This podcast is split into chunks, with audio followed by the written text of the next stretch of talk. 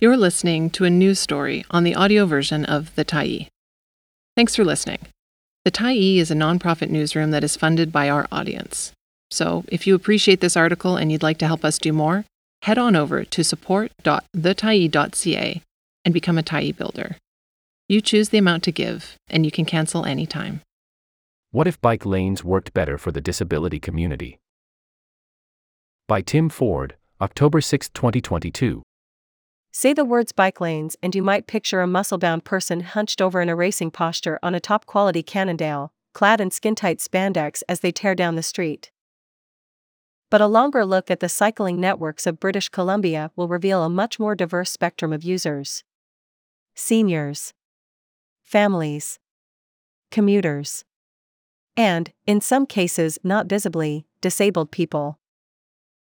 There is very little data that exists on bike lane ridership in BC.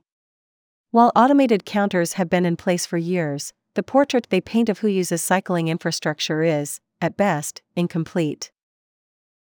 I spoke with disabled people across BC who use cycling infrastructure in a variety of ways. They told me about their experiences and thoughts on what can be done to improve accessibility. Here is what I learned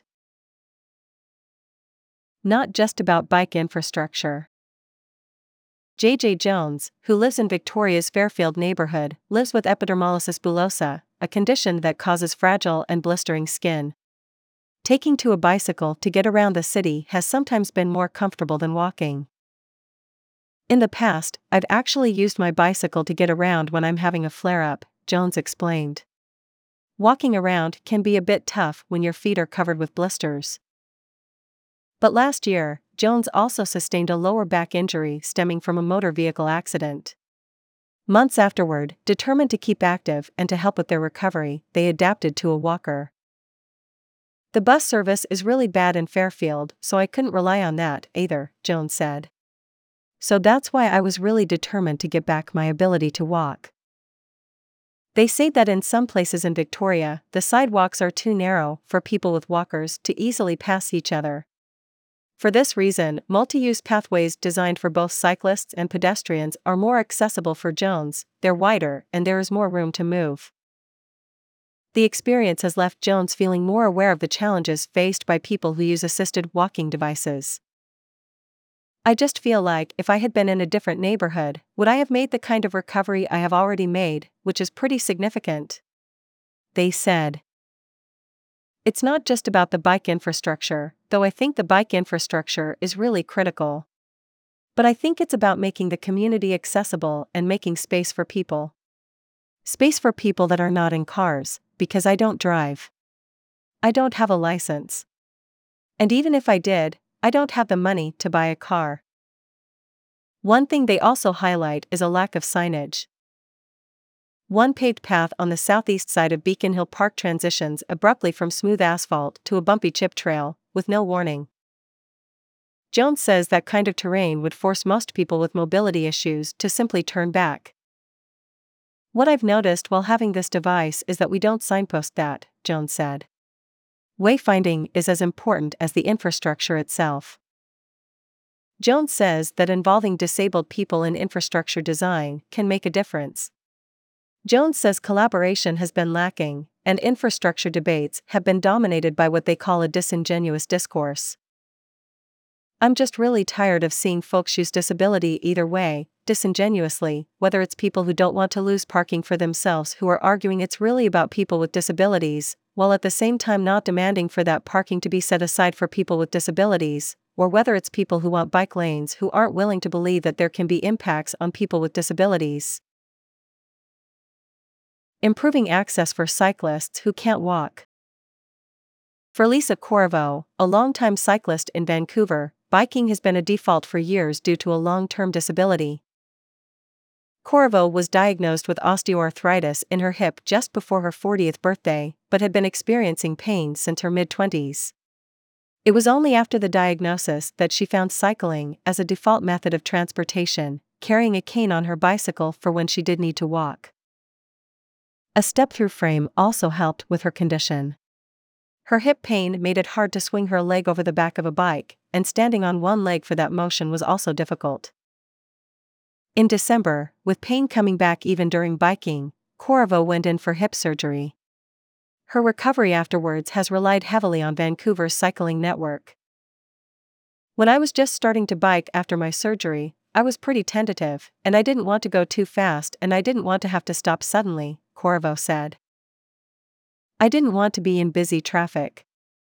So having quiet neighborhood bikeways or protected lanes is more comfortable for me.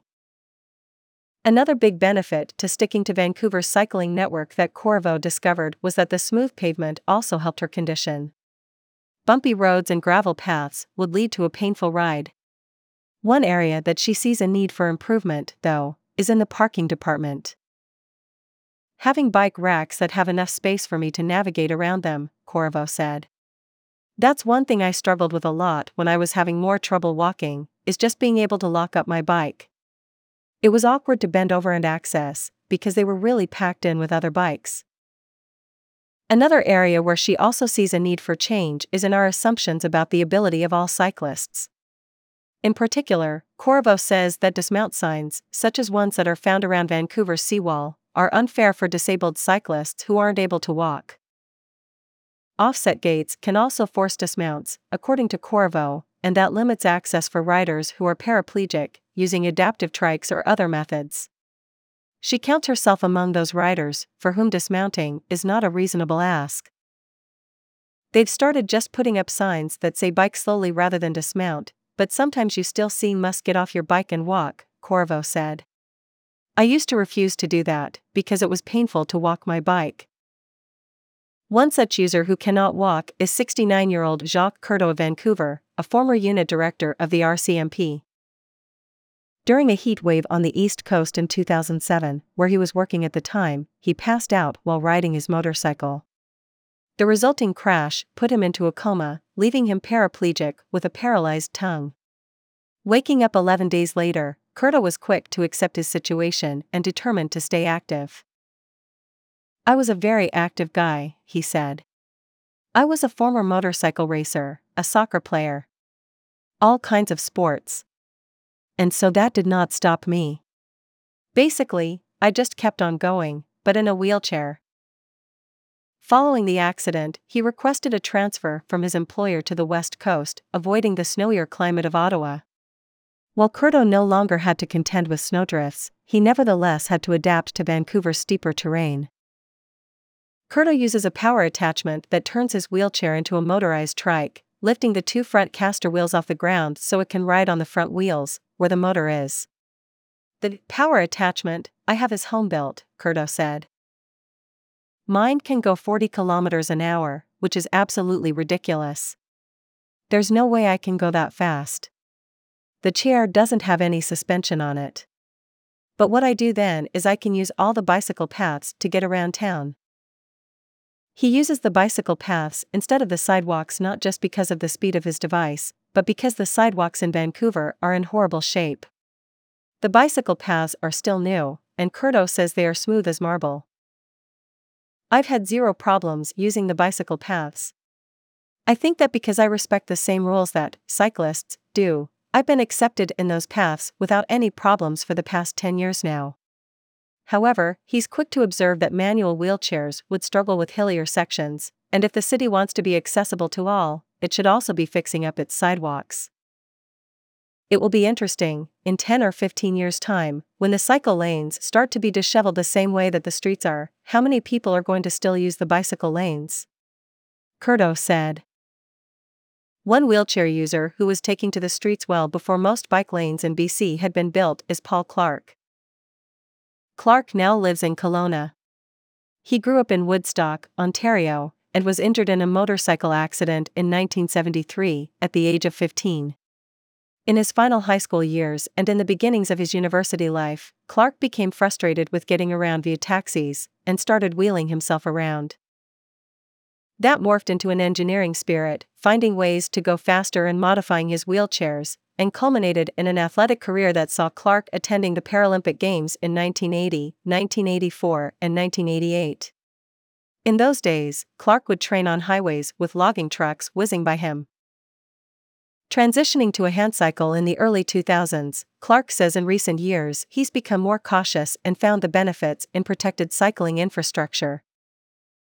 If there's a bike lane to choose or a route where I can go on a bike lane, I will certainly choose it, Clark said. There is no way I'll go on the road if I don't have to. The problem, he says, is that much of it is still unfinished. While Clark praises the work that has been done in Kelowna, including the Abbott Active Transportation Corridor and the Okanagan Rail Trail, he finds that encountering incomplete areas can be chaotic when people are trying to find their way around.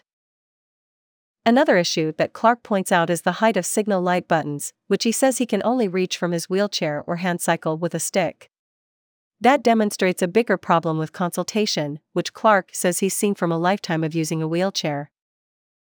He also sees systemic problems in how drivers are not adapting to the shift in mode use. Clark says that many people in cars have told him he is too low to the ground to see. As he points out, his wheelchair doesn't place him lower to the ground than a child, and if drivers are not seeing him, they'll also be at risk of not seeing kids. What I'd like to highlight is that drivers don't watch for cyclists in particular, Clark says. And now that cyclists have motors on their bikes, they're going faster. So it's much more important for the drivers to be watching for those cyclists, not just me. Teaming up for a more accessible commute. Two cyclists who look out for each other are Chris Westendorp and Naomi Wild, friends and coworkers who bike pool to their workplace in Victoria on a regular basis. Westendorp and Wild both have Ehlers-Danlos syndrome, a genetic condition that damages connective tissue, leading to overly flexible joints and fragile skin. In addition, they both have ADHD, which keeps Westendorp from driving. Wild also has respiratory illness and heart disease that have made public transportation risky in the time of COVID 19. Wild is also hard of hearing and uses hearing aids, which are not a good option for them during physical activity due to potential moisture damage to the devices. Wild says replacing their hearing aids would be a cost in the thousands of dollars. Because of that, Westendorp and Wild teamed up to make their commute more accessible. I won't necessarily hear a bike bell, Wild says. Bike bells are a very high pitched range, which the majority of people with hearing loss, it's in the high pitched range. Chris literally will alert me when somebody passing us has rung the bell. Westendorp says wide, multi use pathways, like the Galloping Goose Trail, have been helpful for their commute. There's more room to move, they say, which means the stakes are lower if Wild doesn't hear a bike bell. The trickiest part is in the downtown, the two way bike paths, which seemed like a great idea and in some ways work, but in other ways is a little bit stressful because people will try to pass and they're going into oncoming bike traffic, Westendorp noted. A multimodal city makes room for everyone, and I never want to have safe biking at the exclusion of someone else being safe, they add. I believe that everyone can be safe, and that's really what my ideal city looks like. Wild adds that more people biking means fewer cars on the road and more parking at their destination. At the same time, they also want people to recognize that individuals with disabilities can and do cycle. I think that it's really important if people can embrace the concept of trying to either make less assumptions or generate more alternative stories for themselves, Wild said. The negative interactions that I've had on the bike lanes have been about people A, assuming the worst, but B, it literally never occurs to them that someone could have a disability and be riding a bike. Two people who found their lives transformed by an unforeseen disability are married couple Peter and Janice Foran, who divide their time between Vancouver and Victoria. The pair have been together for 44 years. About 25 years ago, Peter was diagnosed with multiple sclerosis, which has him using a powered wheelchair. The couple has found unexpected ways in which the world around them has failed to accommodate disabled people, such as in the design of their condominium building. We pretty much fought for a door opener here, Janice said. There's a little garden area with three steps up. So instead of making it a runway or anything, they went around the side and it curves up to this grass, but all of these things needed to be looked after. To be asked for. The couple first took to the bike lanes on a night out in downtown Victoria. Coming down Pandora Street, Janice told Peter she was feeling tired and asked if she could hop onto the chair for a ride. At first, they felt self conscious going into the bike lanes to zip home, but quickly took to the idea and now frequently hit the road with Janice riding half on the armrest and half in Peter's lap. It's kind of a joy because people feel that they can make comments as you go by, said Janice. We get everything in the book, like you've got another ride for me, or can I jump on too? Others go, oh, that looks so wonderful. The mode shift is here to say.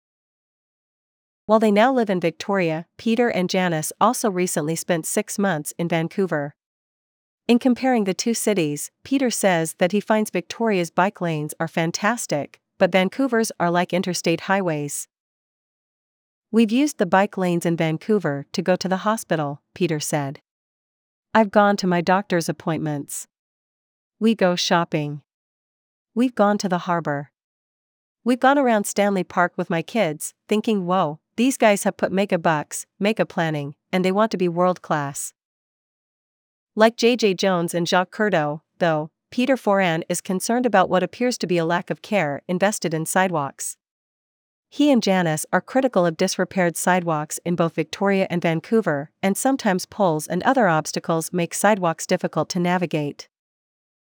One particularly bad stretch in Victoria caused Peter to tip his wheelchair off a ledge, and he fell and fractured his hip. That incident made Peter a committed bike lane user. I'm a little nervous that I'm getting on the bike trails these days with these great big, fat tired, heavy duty electric bikes. Peter said. I think we're going to have to go through a phase of maybe there should be some rules. Nevertheless, he thinks that the transportation shift away from cars is here to stay. Seeing families out on the multi use paths in Victoria affirms this belief for Peter, and he has voiced those beliefs to the government. Some of the letters I've written to the mayor are kind of bear with it. You'll be Joan of Arc for a year or two, and they're going to want to burn you at the stake. You'll suffer for bringing in the bike lanes and suffer for things you're doing. But they will look back and say it was the right thing to do. Thanks for stopping by the Tyee today. Anytime you're in the mood to listen to important stories written well, we'll be here.